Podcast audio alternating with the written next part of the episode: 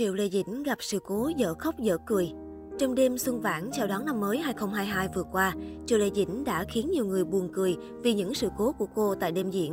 Tối ngày giao thừa 31 tháng 1, đêm gala xuân vãn tiễn biệt năm Tân Sửu chào đón năm nhâm dần đã được tổ chức hoành tráng với sự tham dự của dàn sao khủng.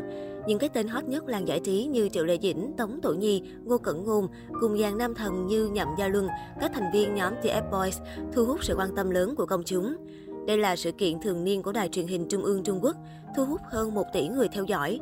Tại đêm gala xuân vãn, bên cạnh hội ngộ dàn sao đỉnh của đỉnh, thì tại đây còn là dịp các ngôi sao khoe sắc, mang đến nhiều tiết mục mãn nhãn về phần nghe lẫn phần hình.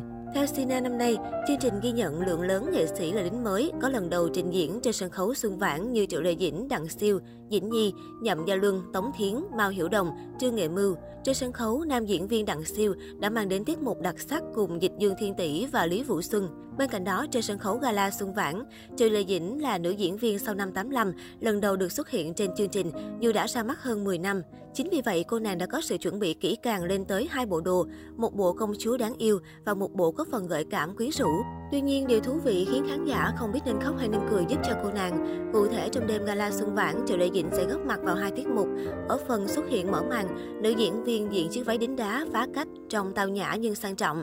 Sau khi diễn tiết mục mở màn, trong lúc ngồi dưới sân khấu để biểu diễn, có thể do chương trình kết thúc khá muộn, nên Triệu lệ Dĩnh không thể mở to mắt, trông cô ấy rất đáng yêu và buồn cười.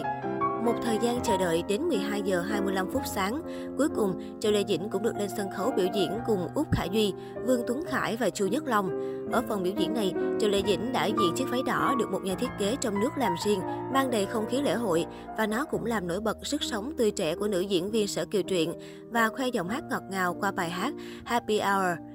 Là năm đầu tiên tham gia chương trình gala xuân vãn của Đài Trung ương CCTV, Châu Lê Dĩnh chia sẻ, được đứng trên sóng CCTV dịp năm mới là vinh dự trong sự nghiệp của mình. Dù xinh đẹp rạng rỡ cỡ nào, nhưng vì là lần đầu tiên biểu diễn trong gala xuân vãn nên Triệu Lê Dĩnh rõ ràng là rất căng thẳng. Ánh mắt thỉnh thoảng lại đảo qua đảo lại, trong khi đó Chu Nhất Long và Vương Tuấn Khải lại thoải mái hơn. Không những vậy, có lẽ chương trình quá dài nên gần đến cuối chương trình, phần trang điểm của Triệu Lê Dĩnh có một phần bị mờ, ánh mắt cũng đờ đẫn trông khá mệt mỏi. Cũng giống như Triệu Lê Dĩnh, Chu Nhất Long cũng rất mệt do mọi người đã phải chờ đợi màn biểu diễn trên sân khấu rất lâu. Bên cạnh Triệu Lê Dĩnh, Trương Thiều Hàm, Lý Vinh Hạo và Đại Trương Vĩ cũng khiến nhiều người bật cười bởi những con mắt không thấy tổ quốc đâu hết. Nhiều cư dân mạng hài hước cho rằng mắt của Lý Vinh Hạo và Đại Trương Vĩ cộng lại cũng không to bằng mắt của Trương Thiều Hàm. Bên cạnh những tình huống dở khóc dở cười, trong đêm gala xuân vãn, Thẩm Đằng, Mã Lệ, Thường Viễn, Ngải Luân, Vương Thành Tư, Hứa Văn Hách mang lại tiếng cười cho khán giả với tiểu phẩm Trả hay không.